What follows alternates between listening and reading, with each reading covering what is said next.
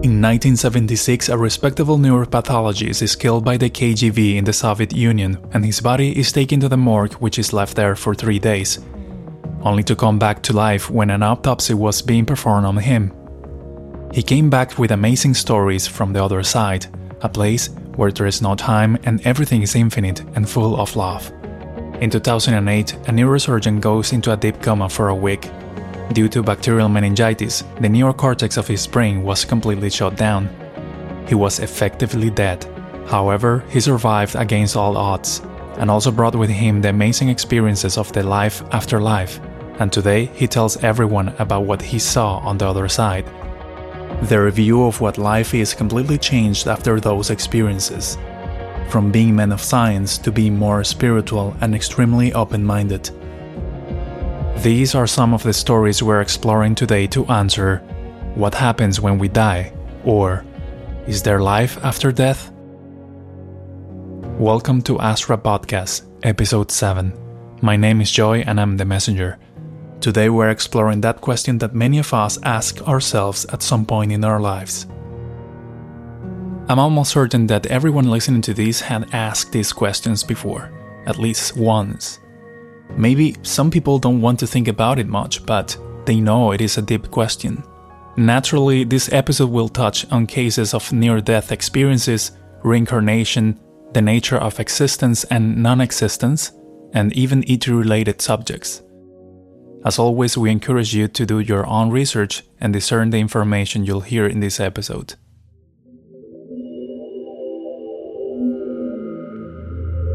For us humans, our eyes can see a small range of colors. It's called visible light.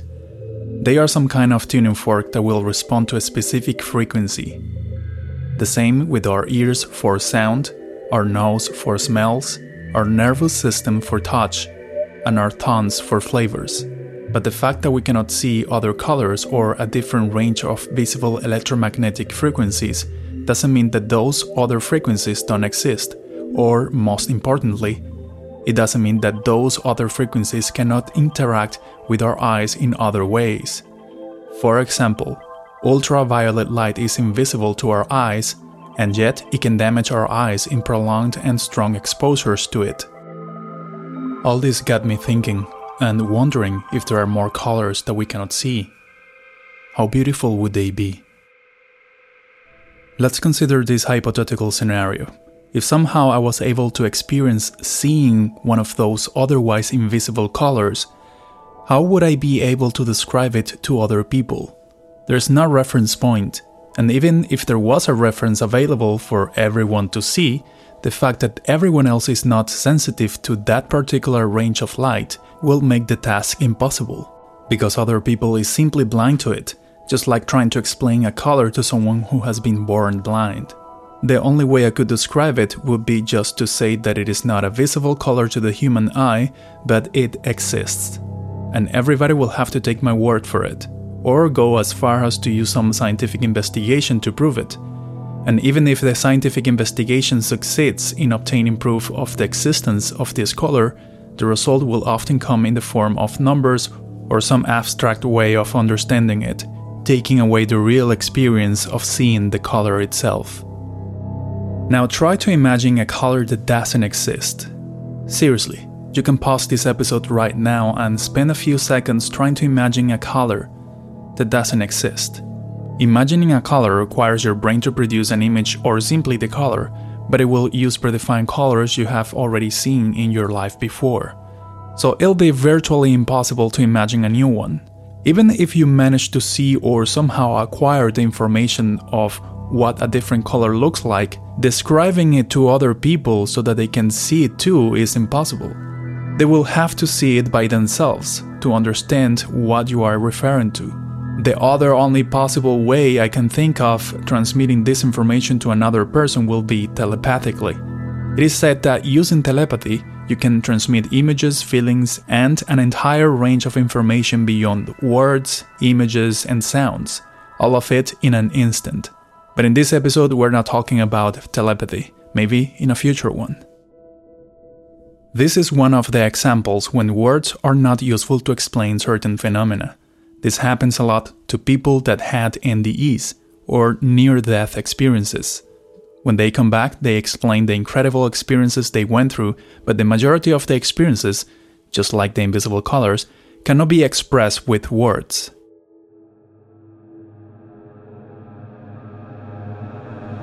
Life and death. One of the problems of dualism is that it won't allow us to see the fundamental reality clearly, meaning that whenever we say life, life, that will naturally imply an opposite, which in this case is death. death. And we tag those words as good and bad respectively, when in reality, they are simply a process, neither good nor bad. And fundamentally, there is only life. That's the only thing there is and had been. Life can only come out of other life. Even death depends on something to be alive first. There's no such thing as a real permanent death. There's only transformation into something else. The reason why dualism exists is to have a different perspective on existence. Duality is what allows us to interact with ourselves, believing we are actually interacting with something external to us. Imagine being alive forever. You might think that's what you want, but after 500 trillion years, you might get really bored that's why we have duality and cycles. Here is a quote from the book The Things You Can See Only When You Slow Down by Zen Buddhist Haemin Sunim. Quote A long time ago, there was only one mind, which became bored by being alone for so long. So it decided to split into two. But since the two knew they were originally one, playing together was not much fun as if playing both sides of a chess game. So the two minds agreed to forget where they came from. They pretended not to know each other. As time passed, they also forgot about their agreement. They forgot they were actually one and the same. This is the condition of our existence. We forget that we are originally from one mind. Unquote. This is a story that is repeated many times throughout ancient religions and philosophies telling us that everything is one, and we are just playing a game, pretending we are separate and different, just so the game is a lot more fun and full of surprises. Everything is in movement, constantly changing, and everything has a cycling nature.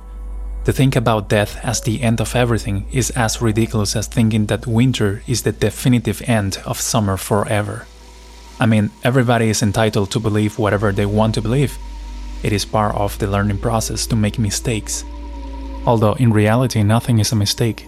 You must explore and experience the different possibilities because no one can explain to you what the invisible color looks like. You are the one that has to see it for yourself.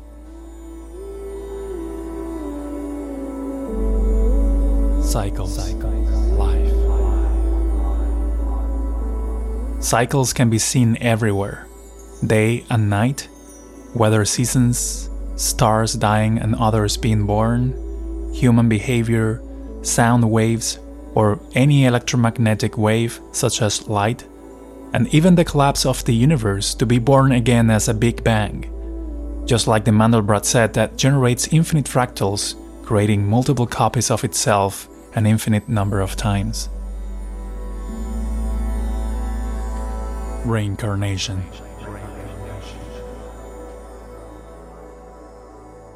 Dr. Ian Stevenson was a professor of psychiatry at the School of Medicine in the University of Virginia. He interviewed more than 3,000 children from all over the world who remembered having lived before, often in great detail. We are talking about 3,000 interviews from 3,000 different children, from different backgrounds and countries, in some cases, the families didn't believe in reincarnation at all, and in some others, they did.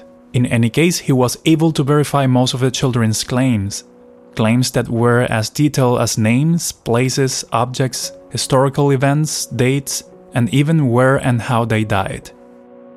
Dr. Stevenson was greatly interested in a particular phenomenon of these children the frequent presence in the children of birthmarks and birth defects that appear to match wounds, usually fatal ones, suffered by the deceased individuals whose lives they were said to remember. They also had some holdover phobias and behaviors from their previous lives. Dr. Jim Tucker worked with Stevenson and then continued his research in the University of Virginia School of Medicine. He has been researching these cases now for more than 20 years. He appears in an episode called Reincarnation on the Netflix documentary series Surviving Death, in which we can actually see one of the cases in progress. In one of the scenes, Dr. Tucker shows several pictures of places and people to the kid who points without hesitation to the correct ones corresponding to his old life. Children normally remember their past lives from the age of 2 or 3, and those memories usually go away by the age 7 or 8. Very specific details they gave about their former lives were verifiable and turn out to be true. Dr. Tucker is a professional psychiatrist and uses the scientific method to obtain proof of these cases. He is aware of the skepticism of mainstream scientists on a subject like this, but already established sciences like medicine, biology, genetics, and many others have to be reassessed to incorporate this new information. Here's an excerpt from the book Synchronicity Key by David Wilcock in Chapter 7, titled Reincarnation and Christianity. Quote, Reincarnation invalidates the idea of a place of hideous torture that lasts for all eternity.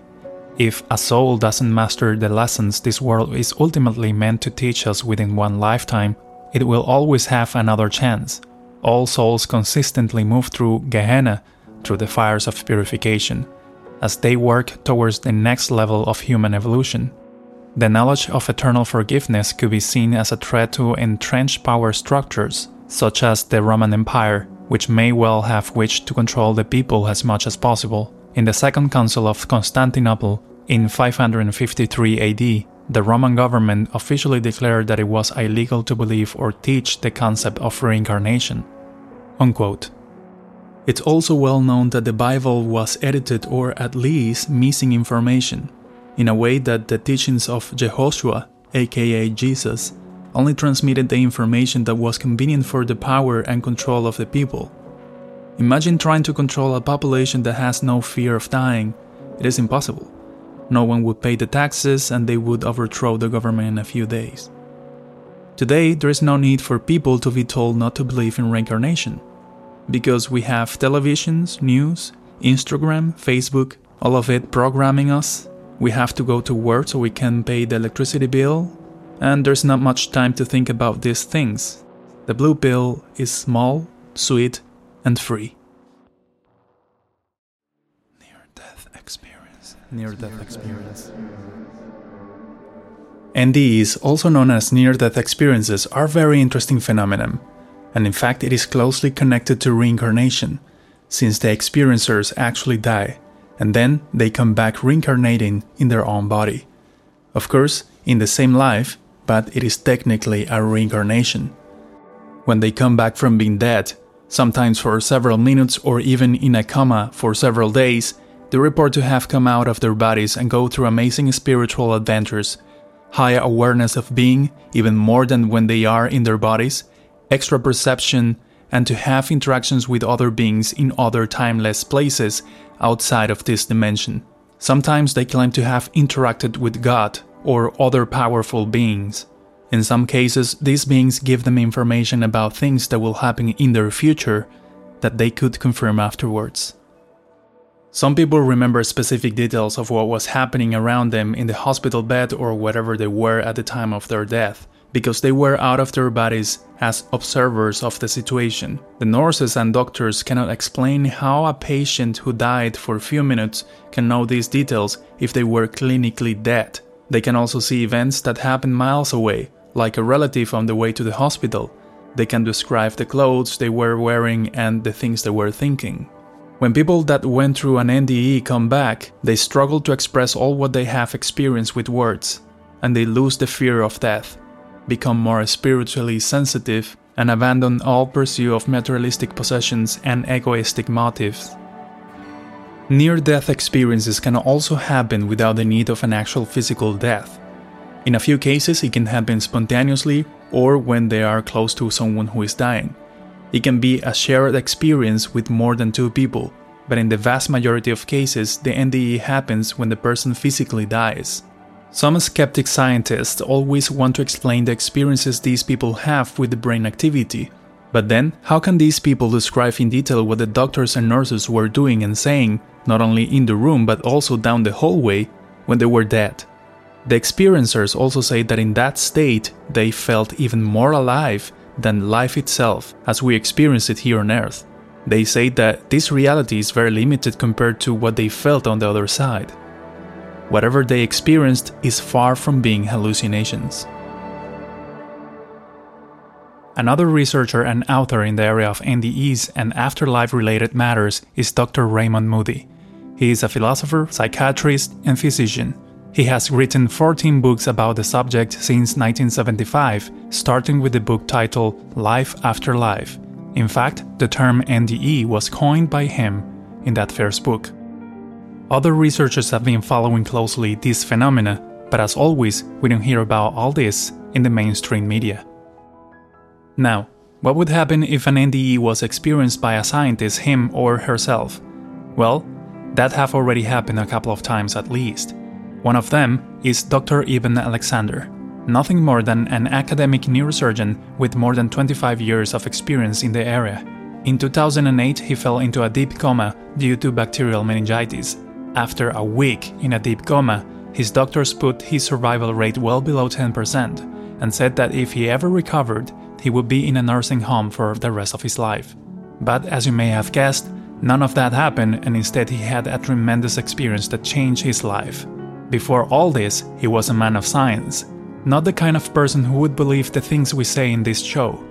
Who would be better to tell you that there is life after the body dies than a veteran neurosurgeon who actually had a near death experience himself? There are plenty of interviews of him online, so take a look for yourself. There is also the case of Dr. George Rodonaya, MD and PhD in neuropathology and PhD in the psychology of religion.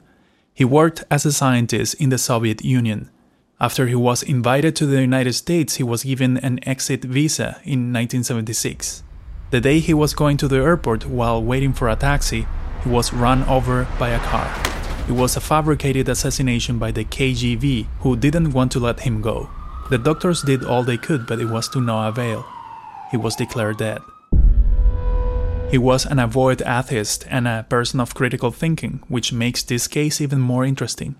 Here are some snippets of an interview of him I managed to find on the internet. The work which I did on uh, uh, ATP, adenosine triphosphate, and uh, some other glutamates and neurotransmitter.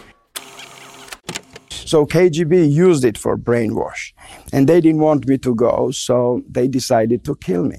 Now, during that three days, um, my body was in a freezer, but something incredible happened in my life. That moment when I was hit by that car and the moment of blank and darkness, I never thought about anything else but fear of that moment. I mean, I felt that I am. I am in this darkness. I am somewhere, nowhere. I don't have body. I, I don't exist, but I exist in my thought. How can I think without that chemicals in my brain? Do I think? Is this hallucination? What is happening with me? And I begin to think positively in that darkness. And what can be positive in the darkness but light? I mean, that's the only opposite side of darkness. So I immediately thought about darkness and uh, light. light and there it is. Here he goes on explaining how incredible was the feeling of being part of the light, how powerful and incomparable the light was, and the things he saw and experienced, many of which are similar to other accounts from other NDEs. But I like how, even on the other side, he carried with him his scientific attitude of asking questions and analyzing a situation the way a scientist would do lot of things happening there which is unexplainable for me. And then I'm thinking, but where am I? I mean, maybe I'm in America and somebody um, drugged me and I have hallucination. Maybe, maybe some hallucination is uh, part of that what I'm going through, but in reality, I don't feel anything. I don't feel my body. I don't feel. Where is George? I don't have face, I don't have body. I am in light, but I am. I am because I'm thinking. And I am because I am aware that I am. He continues with more tales about being able to see his life in a simultaneous moment, being able to go anywhere at any period of time, and many other details that you are able to see in the complete interview. I'll leave the link in the show notes. Let's hear his conclusion about this impressive experience. There is no death, there is life. It continues, it goes into another dimension, it becomes something else. It's not necessarily recycles and comes back, but anything is possible. I'm saying that we have reason. And if we follow that reason, we achieve it. Kingdom of God on earth. Uh, to be with God here. To discover that our body, our mind, and our spirit in harmony can do miracles. And all this, all this, I understood during that three days. What do you think? I mean, a former scientist and atheist talking this way about God? What? Well, this is the reaction that some people might have. And I'm pretty sure that some people will even say that this guy had a problem in his head after that assassination attempt, aka he is crazy. That's why I always encourage people to do their own research. No one can be told what the invisible color looks like. They have to see it by themselves. When you begin researching about these topics, you'll find out how everything is connected with everything else. Charles Fort once said, quote, One measures a circle beginning anywhere. Unquote. Non existence. What does it imply? Something that doesn't exist implies absolute nothingness. But if you try to imagine nothingness, all you'll get in your mind is a dark void, which is something. No matter how hard you try to imagine non existence, you won't be able to. A dark void still exists. And it might be a real thing, but it exists. So it is not an absolute non existence. Just the fact that someone is thinking of non existence makes it able to exist. But something that exists is not real non existence. In many of the NDE cases, right after the transition, people find themselves in a dark place. For some of them, it is not scary, but for some others, it might be. Just like it happened to George Rodonaya. I'm going to quote him from another of his interviews. Quote, the first thing I remember about my near death experience is that I discovered myself in a realm of total darkness. I had no physical pain. I was still somehow aware of my existence as George, and all about me there was darkness, utter and complete darkness, the greatest darkness ever, darker than any dark, blacker than any black. This was what surrounded me and pressed upon me. I was horrified. I wasn't prepared for all this at all. I was shocked to find that I still existed, but I didn't know where I was. The one thought that kept rolling through my mind was, How can I be when I'm not? That is what troubled me. Slowly, I got a grip on myself and began to think about what had happened, what was going on. But nothing refreshing or relaxing came to me. Why am I in this darkness? What am I to do? Then I remembered Descartes' famous line I think, therefore I am and that took a huge burden off me, for it was then I knew for certain I was still alive, although obviously in a very different dimension. Then I thought, if I am, why shouldn't I be positive? That is what came to me. I am George, I'm in darkness, but I know I am. I am what I am. I must not be negative. End quote. Just like George described, he found himself in the darkest place an entity could be, but he still existed, because that's the nature of consciousness infinite existence. Existence and non existence is something we'll explore more in a future episode. Today's recommendation is the book The Synchronicity Key The Hidden Intelligence Guiding the Universe and You by David Wilcock. If you have been following this podcast so far, I think you'll like this book. If you enjoyed this episode of Astra Podcast Beyond Possibilities, consider rating the show and subscribe wherever you listen to the podcast. I would really appreciate it. Also, check out our YouTube channel under the name Beyond Possibilities. If you want to know more references of today's topic and more information in general about the show, visit astrapodcast.com. Thank you for listening, and thank you for existing.